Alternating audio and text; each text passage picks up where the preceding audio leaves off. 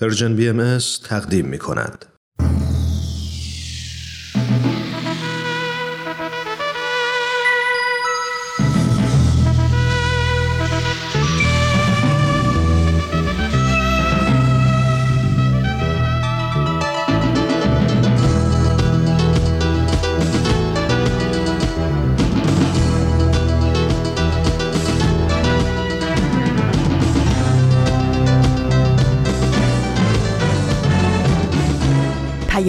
دوست.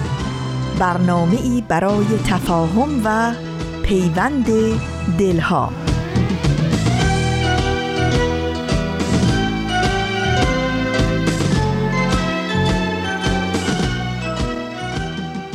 امروز از شما دعوت می‌کنیم به بازپخش یکی از برنامه های گذشته پادکست هفت. توجه کنید. من ایمان هستم. در کنار هرانوش میزبان شما در طول برنامه امروز. من هم درود و عرض ادب دارم خدمت همه شما شنونده های خوبمون در پادکست هفت. امیدوارم که تا پایان این پادکست با ما همراه باشید. موضوع برنامه امروز ما قانون اساسی هستش. توی سال 1877 میلادی یک باستانشناس فرانسوی به اسم ارنست سارزک در نواحی بین النهرین در مسیر اکتشافاتی که انجام می‌داد به بقایای یک قانون باستانی مربوط به دوران تمدن سومریان برخورد کرد که مربوط میشه به 2100 سال پیش از میلاد مسیح.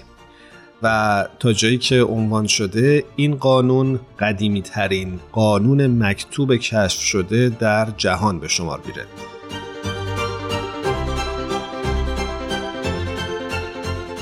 و البته شاید برای ما ایرانی ها منشور کوروش که بعد از فتح بابل و در حدود 569 سال پیش از میلاد مسیح نوشته شده از شهرت بیشتری برخورداره.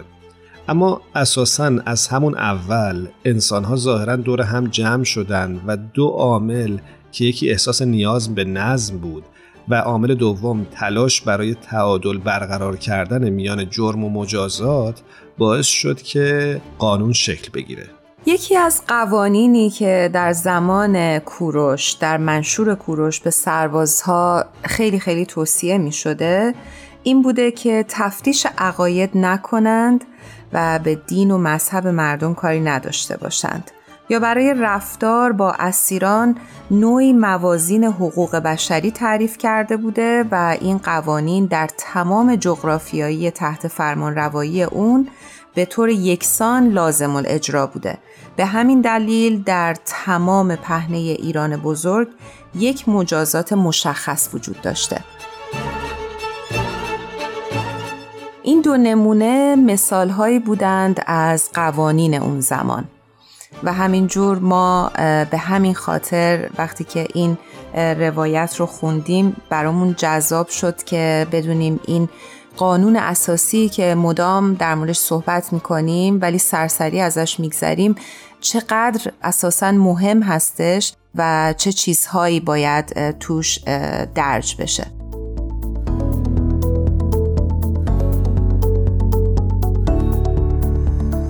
امروز جمعه ششم بهمن ماه 1402 خورشیدی برابر با 26 ژانویه 2024 میلادیه و شما با پادکست هفت همراه هستید.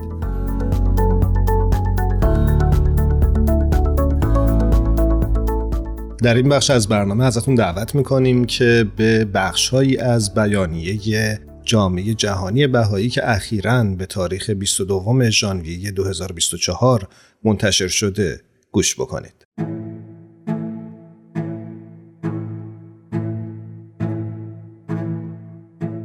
عنوان این بیانیه هست پیشگامان فکری ایرانی خواستار پایان شرمساری تاریخی سرکوب بهاییان هستند. در متن بیانیه می‌خونیم که گروهی متشکل از بیش از 150 تن از مدافعان حقوق بشر، فعالان اجتماعی و سیاسی ایرانی با امضای یک بیانیه عمومی بسیار قوی موج بازداشت های جدید علیه بهاییان و محرومیت آنها از حقوق اولیه انسانی و مدنی را محکوم کردند. این گروه با پیوستن به تعداد بیشماری دیگر در انکاس روح کمپین داستان ما یکیست از هموطنان خود خواستند که در همبستگی با جامعه باهای ایران همصدا شوند. در بیانیه آمده است که بهایان در ایران بیش از یک قرن و نیم است که تحت فشار و سرکوب سیستماتیک عقیدتی سیاسی، آموزشی و اقتصادی بوده و هستند. و اضافه می کند که پس از انقلاب اسلامی سال 1357 این سرکوب ابعادی وسیعتر و شدتی ضد انسانی تر یافته است. در میان امضا کنندگان افرادی برجسته از جمله فعالان حقوق بشر، دانشگاهیان، حقوقدانان و وکلا، هنرمندان و مقامات پیشین هستند. این تازه ترین مورد از سلسله بیانیه هایی است که در سالهای اخیر توسط افراد برجسته ایرانی در حمایت از حقوق جامعه باهایی در آن کشور صادر شده است. بهایان بزرگترین اقلیت مذهبی غیر مسلمان ایران هستند و بیش از 44 سال تحت سرکوب جمهوری اسلامی بودند. جامعه جهانی باهایی BIC در آذر ماه امسال درباره استفاده دولت ایران از روش‌های بیرحمانه و شدیدتری برای سرکوب جامعه باهایی هشدار داد. یکی از جنبه های قابل توجه بیانیه جدید امضای آن توسط پیشگامان فکری از طیف گسترده از دیدگاه ها و بینش های سیاسی در اجتماع ایران است که همه این افراد سرکوب بهاییان را به سراحت محکوم کردند. در بیانیه آمده است نباید هیچ شهروندی را صرفاً به خاطر اعتقاداتش مورد مجازات قرار داد. هیچ شهروند یا اقلیتی در جامعه به هیچ وجه نباید از پشت عینک تعصبات و جزمیات دینی و یا توهمات سیاسی مورد قضاوت، تبعیض، محرومیت اجتماعی و سرکوب سیستماتیک قرار گیرد. این بیانیه عمومی در عواست کمپین یک سالی جامعه جهانی بهایی با عنوان داستان ما یکیست منتشر شد. این کمپین در خرداد 1402 به منظور یادبود چهلمین سالگرد اعدام ده زن باهایی در شیراز و احترام به تلاش‌های تاریخی مردم ایران جهت دستیابی به برابری زنان و مردان راه اندازی شد.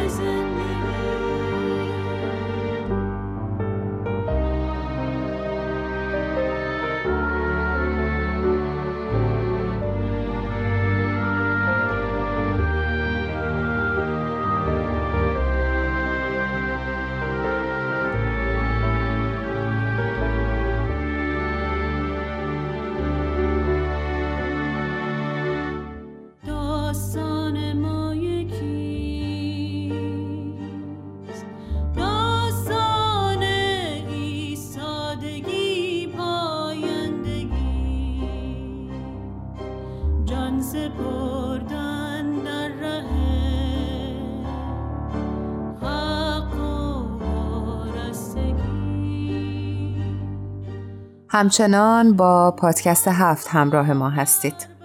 امروز درباره اهمیت و نقش قانون به خصوص قانون اساسی در دستیابی به عدالت صحبت می‌کنیم. هرانوش به نظرت قانون تا چه اندازه بر سرعت تحول و تغییر اجتماعی می‌تونه اثر بگذاره؟ ایمان سوال خوبیه. به نظرم که یک رابطه دو طرفه بین این دو وجود داره. یعنی به همون میزان که قانون تابع عرف جامعه پیش میره نیازهای مردم هم می‌تونه با وضع قوانین مترقی رشد بکنه و پیشرفت داشته باشه. مثلا ماشین از اول نبوده ولی می‌بینیم که امروزه قانونگذار به کمک وضع قوانین و آموزش مناسب موفق شده که نظر مردم رو به رعایت قوانین راهنمایی رانندگی برای ایجاد نظم ترافیکی جلب بکنه. یا یه مثال دیگه می‌تونیم بگیم گرامر از اول وجود نداشته. اول زبان به وجود اومده و بعد از تو دل اون متوجه قوانینی شدن که برای اون برای اینکه اون زبان بهتر و زیباتر در دسترس مردم قرار بگیره گرامر رو اومدن به وجود آوردن. پس به نظرم این دوتا باید با همدیگه رشد بکنن. یه مثال دیگهش که الان به ذهنم رسید اینه که این روزها مسئله یا پدیده هوش مصنوعی خیلی راجبش صحبت میشه و خب در عین حالی که یک پدیده بسیار شگفت انگیزه ولی خب قطعا بایستی قوانین مربوط به اون هم تدوین بشه چرا که کنترلش و استفاده عادلانه ازش می‌تونه در بعضی مواقع بسیار پیچیده بشه. و اگه قانونگذاران نسبت بهش بی تفاوت باشن قطعا باعث ایجاد مشکل خواهد شد در جامعه. درسته؟ اما اگه برگردیم به موضوع قانون اساسی فکر می‌کنم که اون چارچوبی که در حیطه قانون اساسی برای برقراری نظم و عدالت در جامعه طراحی میشه قطعا رو بخشهای مختلف جامعه و قوانین جزیتر تاثیر مستقیم داره نظرت چیه؟ موافقم و فکر می‌کنم سرنوشت جامعه تا حد زیادی توسط همین قانون اساسی روشن میشه همراهان عزیز برای اینکه بیشتر با موضوع قانون اساسی آشنا بشیم از جناب دکتر ایرج آبدیان اقتصاددان و مشاور در زمینه سیاستگذاری های کلان اقتصادی که در دولت آقای نلسون ماندلا هم همکاری می‌کردند با ایشون دعوت کردیم که امروز با ما همراه باشند و به ما کمک بکنن که بیشتر با ابعاد این بحث آشنا بشیم.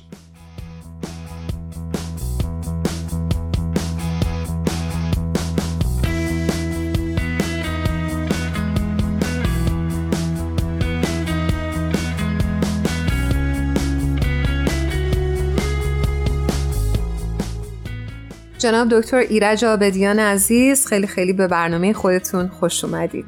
درود میفرستم. منم سلام و درود میگم. حضورتون جناب دکتر آبدیان و ممنونم که دعوت ما رو قبول کردید. خیلی ممنون. محبت دارید خوشحالیم در خدمتتون هستیم.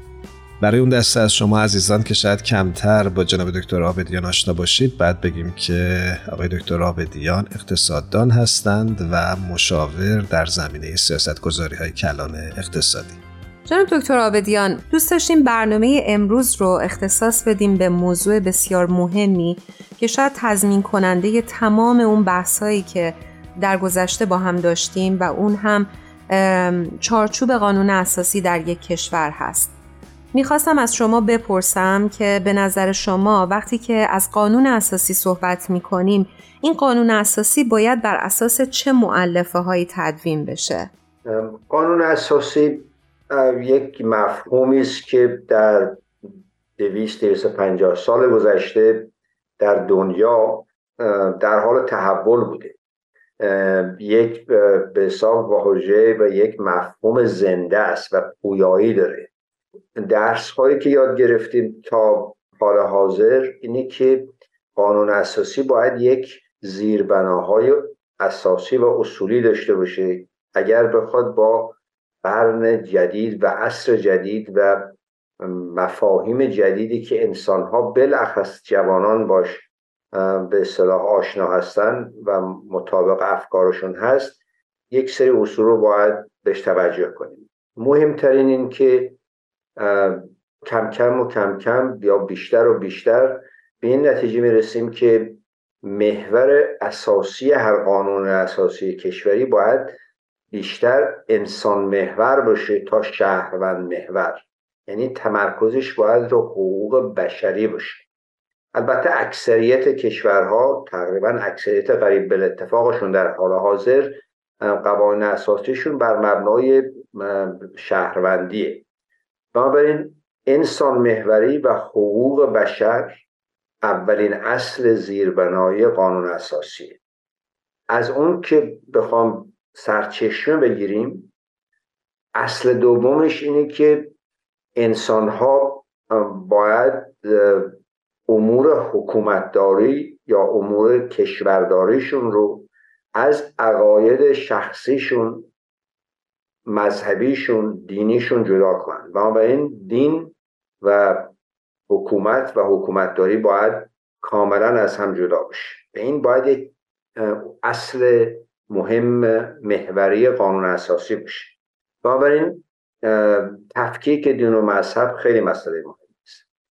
اصل سوم البته به صرف اینکه انسان محور هستیم هیچ گروهی هم تو جامعه نمی‌تونن ارجحیت های خاصی داشته باشن. مثلا مرد و زن باید حقوق مساوی داشته باشن. مذهبی و غیر مذهبی حقوق شهروندیشون مساویه. با این به هیچ گروهی به صرف اینکه قانون اساسی انسان محور هست به هیچ گروهی نمی‌تونه ارجحیت های خاص بده. اصل سومش اینه که واسه تداوم و تضمین رفاه اجتماعی احتیاج به این هست که قوانین مختلف یا مبادین مختلف توی جامعه بر اصول قانون اساسی باید با هم تفکیک بشن. قوانین مثلا قسمت قضایی کشور با قسمت اداری کشور با قسمت قانونگذاری باید اینها با هم واضحا و به صورت شفافی به حساب تفکیک داشته باشن. که به یک نحوی بتونن روی همدیگه به حساب توازن قوا ایجاد کنن این توازن قوا در جامعه به شهروندان اون کشور این قدرت رو میده بر اساس قانون اساسی که بتونن اگر از یک گروهی مشکل داشتن بتونن از, از یک گروه دیگه به حساب عدالت اجتماعی رو تضمین کنن. این قوانین اساسی مدرن بیشتر و بیشتر این اصول زیربنایی رو دارن. به صورت خیلی مختصر ارز کنم یکی از اصولی که بیشتر و بیشتر داره شفافتر میشه در مورد اهمیت قانون اساسی و تطابق قانون اساسی جدید با موازین و واقعیت های جهان امروز این مسئله توجه به امور بین قانون اساسی. تا الان بسیاری از کشورها امور قانون اساسی رو به عنوان سیاست های خارجی بهش توجه می‌کنن. در حالی که البته هدف سیاست های خارجی هم قاعدتا اینه که می‌خوان منافع ملی رو به اصطلاح تضمین کنن یا منافع ملیشون رو به حد اکثر برسونن. این طرز فکر و این فلسفه فکری واسه قانون اساسی چالش داره در دنیای امروز. در دنیای امروز منافع ملی و منافع و امور بین المللی تقریبا غیر قابل تفکیکند اینا اصولای تقریبا اصلی یک قانون اساسی است. یک چیز خیلی مهم و واسه خیلی از سیاستمدارای به حساب طرز فکر قدیم احزاب قدیم این مسئله تمرکز قدرت در مقایسه با خودمختاری استانه یا خودمختاری منطقه‌ای یا خودمختاری قبیله یک مسئله خیلی مهمی. و مسئله احساساتی هم هست مسئله تاریخی هم هست یه مسئله واقعی هم هست. چیزی نمیشه که به قول معروف دست کمش گرفت. واسه خیلی از مردم این مسئله خیلی مهم مثلا تو آفریقای جنوبی ما یازده تا قبیله های مختلف داریم زبان های مختلف داریم فرهنگ های مختلف داریم. اگه خارجی های به حساب سفید پوست و غیر سفید پوست هم بهش اضافه کنیم 11 تا میشه 13 تا 14 تا. بنابراین این یه چیز خاصی هم که مربوط به آفریقای جنوبی نیست. ایران هم همین رو داره کشورهای مختلف اروپایی و آمریکای جنوبی هم همین مشکلات رو دارن. بنابراین مسئله خودمختاری و مرز مشترک یا تعیین مرز حساب تمرکز قدرت با خودمختاری منطقه یه چیزیه که احتیاج به تجزیه و تحلیل داره و قوانین قانون اساسی باید در اون مورد به صورت واضح و شفاف نظر داشته باشه یعنی موقعیتی داشته باشه.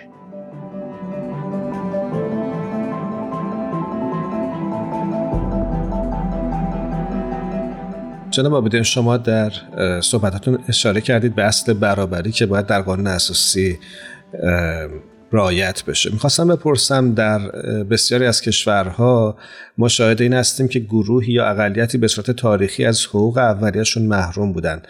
آیا به نظرتون درسته که در قانون اساسی که بعدها در اون کشور یا اون سرزمین اجرا میشه یا نوشته میشه حق ویژه‌ای برای این گروه ها در نظر گرفت؟ یا نه فکر می‌کنید این مسائل بایستی در سطح دیگه ای حل بشه؟ اون این مسئله مسئله خیلی مهمیه. مسئله تقریبا محوریه. و نحوه توجه به این مسئله باید در قسمت از قانون یا اون فصلی از قانون اساسی باشه که راجع به توضیع به حساب مالیه عمومی قوانین و اصول و راهنمایی های توش هست. مثلا کشور آفریقای جنوبی دقیقا به خاطر همین موضوعی که شما فرمودید همونطور که می‌دونید خیلی از اکثریت جامعه به صرف اینکه سپید نبودن مشکلاتی داشتن واسه قرنها. سوال پیش میاد که خب چطوری این رو میشه به حساب ترمیمش کرد به یک نه و تصحیحش کرد در طول زمان. برابری ایجاد کرد و عدالت اجتماعی به وجود آورد. این رو باید در بین فرمول هایی که تعیین مرز مرکزیت و خودمختاری منطقه‌ای یا گروهی رو ایجاد دارن اون رو باید بهش توجه کرد. نمیشه یک اصلی گذاشت که به صرف اینکه مثلا یه منطقه یا یک گروهی یا یک قبیله یا یک گروه مذهبی تحت فشار بودن باید به صورت به اختیاری و بدون توجه به ریز کاری های مسئله به اینها ارجحیت های ولی اگر بتونیم در توزیع اموال عمومی و مالیات ها و مالیه عمومی به این استان ها به این مناطق و یا به این گروه ها امتیازهای خاصی بدیم مشروط به اینکه در طول زمان امتیازها ایجاد مشکلات خودشون رو نکنه. واسه اینکه به صرف این که شما یه چیزی رو می‌ذارید تو قانون اساسی و مثلا میگید به خانوما باید یک امتیازهایی داد به صرف اینکه در گذشته بهشون بیعدالتی شد. نه. اگر اون یه چیزی باشه که مشروط به تغییر امکانات اقتصادی و اجتماعی خانوما نباشه خود این در طول زمان باعث بیعدالتی میشه. به نحوی که تجربه بنده هست اینه که اینها رو باید در فرمول های توزیع اموال عمومی به صورت بودجه های سالانه و قابل به حساب ریویو و قابل تجزیه و تحلیل سالانه اینها رو بهش توجه کرد. نباید انکار کرد در این حال هم نباید به یک نحوی بهش برخورد کرد که خودش باعث مشکلات جدیدی بشه.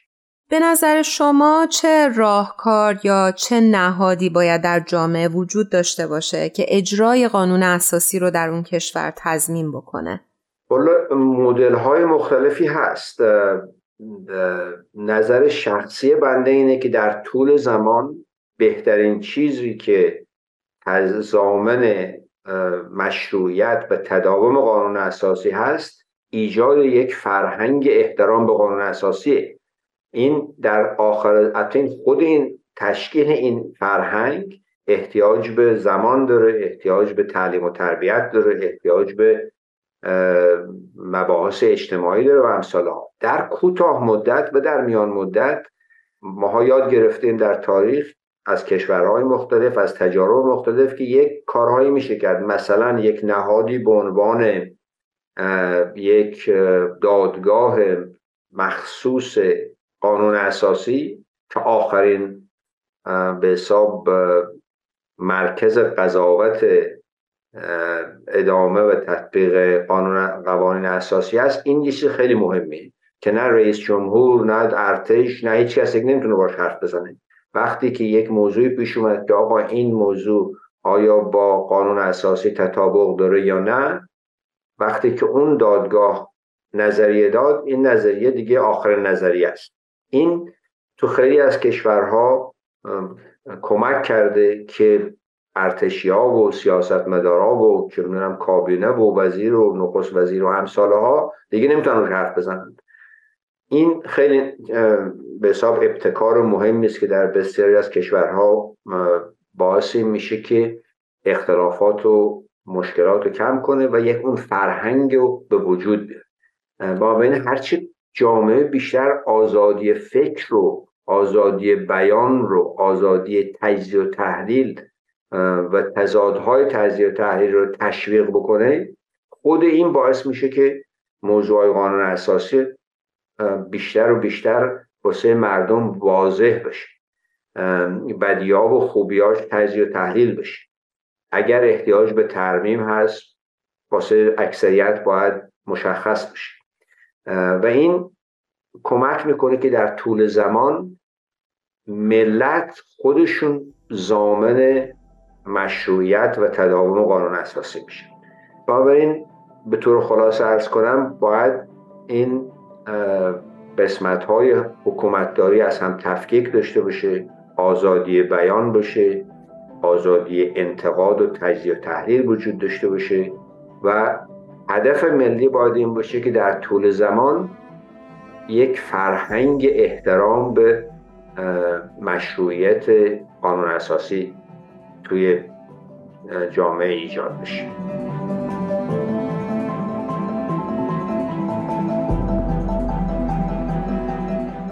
ممنونم جناب دکتر آبدیان وقت ما کوتاهه ولی دوست داشتم در پایان این سوال رو حتما مطرح بکنم و اونم اینه که از نظر شما آیا باید زبان رسمی یا دین رسمی در قانون اساسی قید بشه یا نه؟ لزومی نداره. اگه نمونه هایی هست لطفا برامون بگید.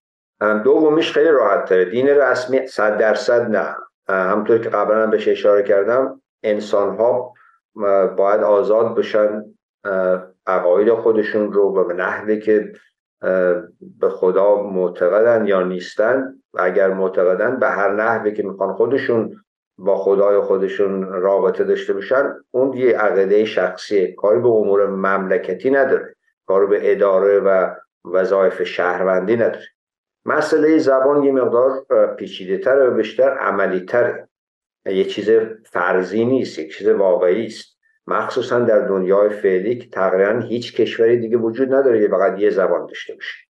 بنابراین از تجربه کشورهای مختلف که بخوام یاد بگیریم حالا تو اروپا باشن تو آفریقا باشن تو هر جای دنیا باشن می‌بینیم که چند تا مدل هست. یکی این که یک کشوری می‌تونه یک زبانی رو به عنوان زبان به حساب رایج قبول کنه و در موازات با اون زبانهای دیگر هم در مناطق مختلف بهشون احترام بذاره. مثلا تو آفریقای جنوبی ما 11 زبان رسمی داریم.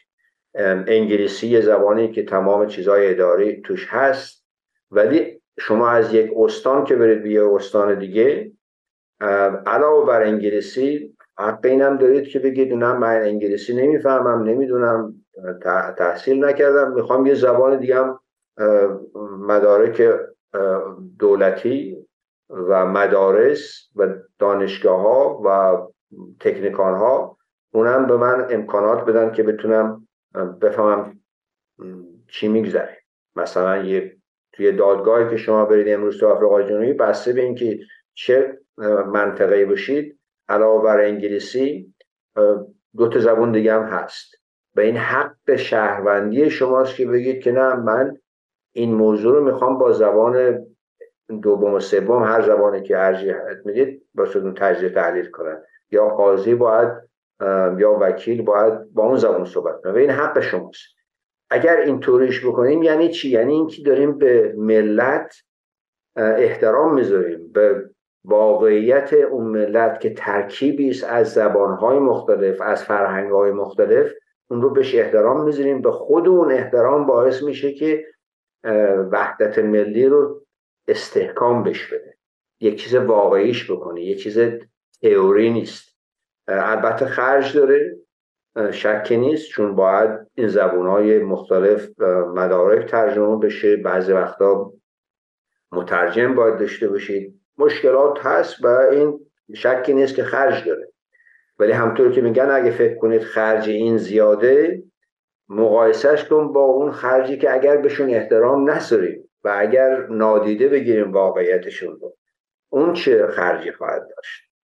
باعث انتفاق و باعث جنگ داخلی و امثال ها بنابراین ملت ها بر اساس تجربه به این نتیجه رسیدن که اگرچه چند زبانی یک مسئله تقریبا گرونی هست خرج داره ولی در مقایسه با عدم احترام به فرهنگ و زبانهای مختلف که تو جامعه رایج هست اون خرجش به نسبت کمتره. و من پیشنهاد بنده اینه که باید این واقعیت رو قبول کرد. البته در طول زمان همونطور که ما تو آفریقای جنوبی و کشورهای دیگه دیدیم در طول زمان اون زبانی که در اقتصاد و در تجارت و اینا رایج هست کم کم و کم کم زبان ملی میشه. زبانی که بیشتر از هر زبان دیگه ای رایج هست.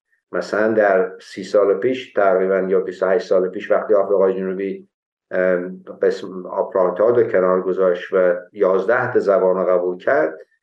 در طول زمان جوانها و نسل جدید تقریبا 80 90 درصدشون فقط انگلیسی صحبت می‌کنن. ولی خب خونم که رفتن با مادر بزرگ و مادر بزرگ و مادر دایی و عمه و خاله اگه خواستن با زبان خودشون زبان محلشون صحبت کنن اونم قابل احترامه. و این در طول زمان اتحاد که به وجود اومد مسئله چند زبانی خود به خود از بین میره. یعنی مسئله مهمی دیگه نیست.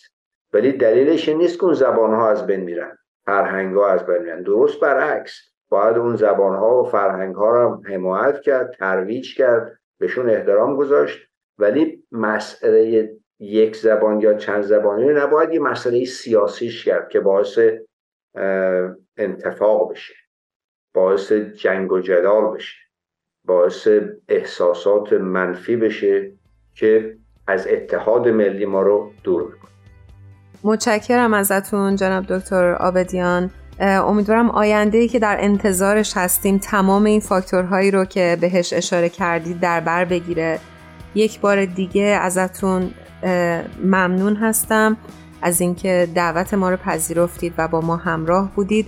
هر کجا که هستید خوب و سلامت باشید. خیلی ممنون. منم ازتون سپاسگزارم. شب و روزتون بخیر.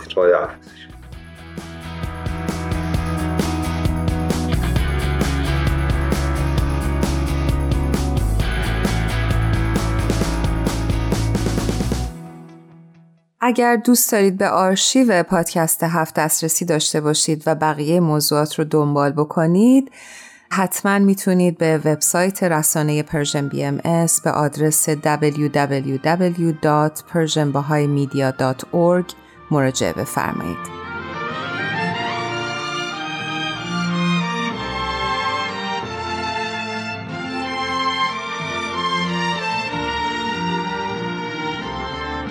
در روح و جان من میمانی وطن به زیر پافتدان دلی که بهر تو نلرزد. شرح این عاشقی ننشیند در سخن که بهر عشق بالای تو همه جهان نیرزد.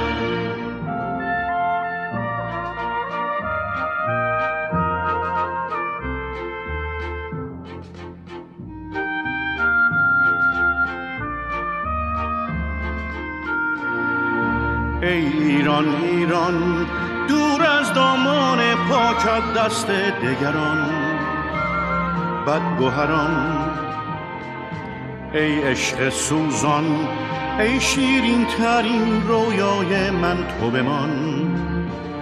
در دل و جان ای ایران ایران گلزار سبزت دور از تاراج خزان. جور زمان ای مهر رخشان ای روشنگر دنیای من به جهان. تو بمان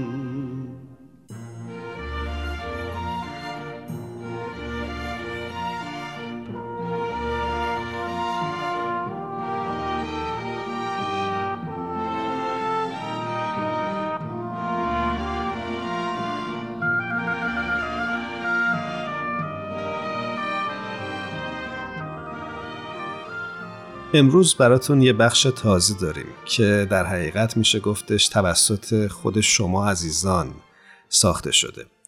قراره که صدای شما رو بشنویم به عنوان مخاطبین پادکست هفت. امیدوارم که همراهی شما رو همیشه داشته باشیم و اگر پیشنهادی دارید و یا دوست دارید که در این برنامه شرکت بکنید حتما برای ما بنویسید و با ما در ارتباط باشین تا بتونیم از نظرات شما عزیزان هم استفاده بکنیم. بریم با سمر عزیز همکار خوبمون همراه بشیم.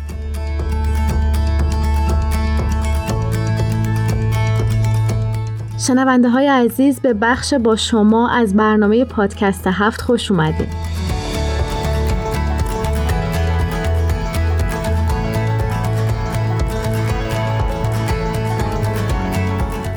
موضوع این هفته رو با دو تا سوال مطرح می کنیم و نظر مهمونای عزیزی که تو این بخش از برنامه همراهمون هستن رو میشنویم.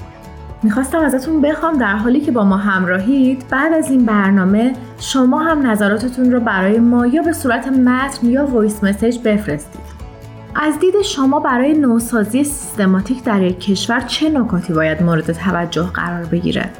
آیا تنها با تغییر حکومت ها جامعه به ایدارهای خودش می‌رسه؟ یا این سوال که قوانین در یک کشور باید بر مبنای چه اصولی باشند؟ تا حقوق شهروندی همه افراد با هر تنوعی که هستن حفظ بشه.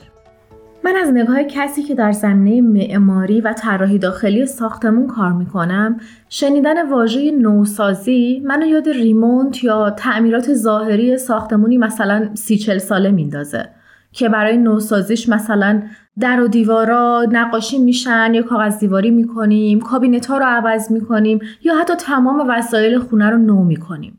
تغییرات اتفاق افتاده اما تقلیب نه. تقلیب برای این ساختمون کی اتفاق میافته؟ زمانی که تمام دیوارها و چارچوب کهنه و قدیمیش فرو بریزه و از نو با مصالح جدید تأسیسات و هر آنچه لازمه احداث ساختمون هست دوباره بنا بشه. و بعد از اون ظاهرش چه داخل و چه نمای بیرونیش طراحی و اجرا میشه. به نظر میاد نوسازی که اینجا تو این سوال ما دنبالشیم از جنس تقلیب هست از نوع زیر و زبر شدن. بریم و با هم نظر انیس و مونا رو بشنویم. به نظر میاد برای تقلیب سیستماتیک کشور نیاز هست که زیرساخت های اون کشور و اون جامعه رو بررسی کنیم. زیرساخت مثل فرهنگ، مؤسساتی که اون جامعه رو پیش می‌برن اخلاقیاتی که در اون جامعه ریشه داره و نکات دیگه که موجود است و تک تک اینا باید مورد بررسی و تحقیق قرار گرفته بشه. من فکر می‌کنم شاید بهشه گفت که مهمترین ابزاری که میشه باش جامعه رو رو به جلو پیش برد بحث تعلیم و تربیت و آموزش هست. اینو با یک مثال میشه گفت که یکی از مهمترین موانعی که صد راه پیشرفت یک کشور یا یک جامعه هست بحث تعصبه. خب می‌دونیم که تعصب انواع مختلفی داره. مثلا تعصب نژادی، قومی، مذهبی و نمونه های دیگه از تعصب. و هر کدوم از اینا رو اگه ما ببینیم چه در کشور خودمون چه در جوامع دیگه مانع بزرگی هستن برای پیشرفت اون کشور. حقیقتا فکر می‌کنم که سوالاتی که مطرح شد خیلی سوالات اساسی و عمیقی هستند که تک تک کشورهای دنیا و نه فقط اونهایی که الان مثل کشور خودمون واقعا بهش نیاز دارن باید فکر کنن به این سوالات تا بتونن به یک سازوکار مشترک و کارآمد برای بهبود وضع دنیا دست پیدا کنن. خیلی سخته که بخوایم با وضع قوانین و مقررات خاصی اون تعصبات رو ریشه کنیم. حالا چه این قوانین از طرف حکومت باشه یا چه قوانینی باشه از طرف اخلاقیات اون جامعه. ولی اینا رو که ما بررسی می‌کنیم می‌بینیم که ریشه کن کردن تعصب در اون جامعه خیلی مشکله و اینجاست که آموزش و تعلیم و تربیت خودش نشون میده.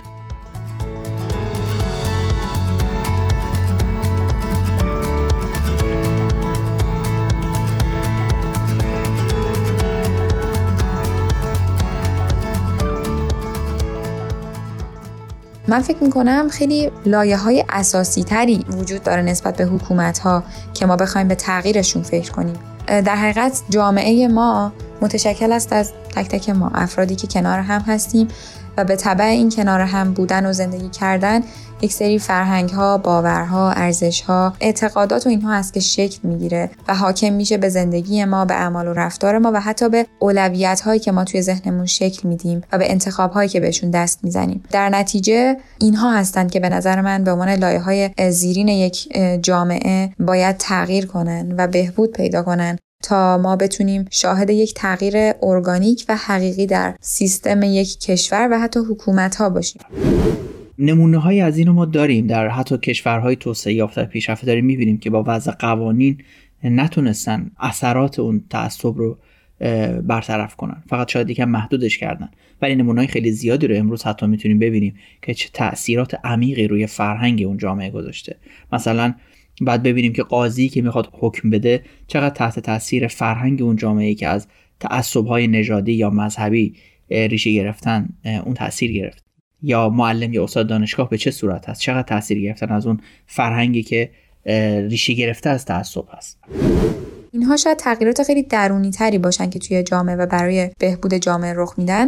و از طرف دیگه اگه بخوایم حالا تغییرات خارجی این تغییرات رو ما بخوایم دنبالش باشیم اینجا هست که سیستم قانونگذاری که روی کار هست باید از یک سری اصول اساسی پیروی بکنه که من واقعا فکر می‌کنم کمبودش رو ما داریم توی جامعه الان حس می‌کنیم. اصولی مثل عدالت آزادی برابری شرافت ذاتی انسان و یا حتی یگانگی نوع بشر اینها است که می‌تونه به تک تک تبعیضات و تعصبات و تمام موارد مزری که الان توی جامعه هست و در واقع جلوی این تقلیب رو داره می‌گیره روی اینها اثر بذاره و یک سیر رو به بهبودی رو رقم بزنه. وقتی که این تغییرات هم از جنبه درونی و هم از جنبه بیرونی با هم رخ بده.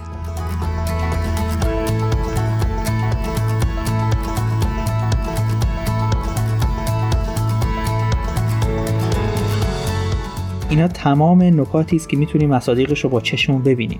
پس می‌بینیم که حتی با عوض شدن یک حکومت تغییری اتفاق نمیافته. یا میشه اینجوری گفت تغییر اتفاق میافته ولی تقلیبی اتفاق نمیافته. چون ریشه در جاهای دیگه قرار داره. میشه حکومتی رو از کرد یا فرد دیگه ای رو به جاش نشوند. اما سوال اینه که چطور میشه میلیون ها انسان آگاه بشن؟ چون این تقلیب با جابجایی حکومت نیست. بلکه با تقلیب افکار و باورهای عموم افراد مؤسسات و جوامع هست که به وجود میاد. آگاهی و کسب دانش شاخص فرهنگی اون جامعه باید باشه. پس اینطور که مشخص هست بخشی از واقع گرا بودن اینه که این واقعیت رو بپذیریم که همه مردمان و ملتها، افراد و جوامع و مؤسسات و حکومتها به طور بی سابقه به هم پیوسته و به هم وابستند. ما راجع به قوانین کشوری حرف زدیم که وقتی قوانینش بر مبنای اصول اخلاقی و روحانی مثل شرافت ذاتی انسانها، عدالت یا صداقت شکل می‌گیره، حقوق شهروندی همه افرادش با هر تنوعی حفظ میشه. این موضوع نه رویایی و دور از واقعیت و نه حتی اختیاریه مرحله ناگزیریه که بشریت، جوامع و دولتها و حکومتها به سمتش در حرکتن. تا برنامه بعدی شب و روزتون خوش.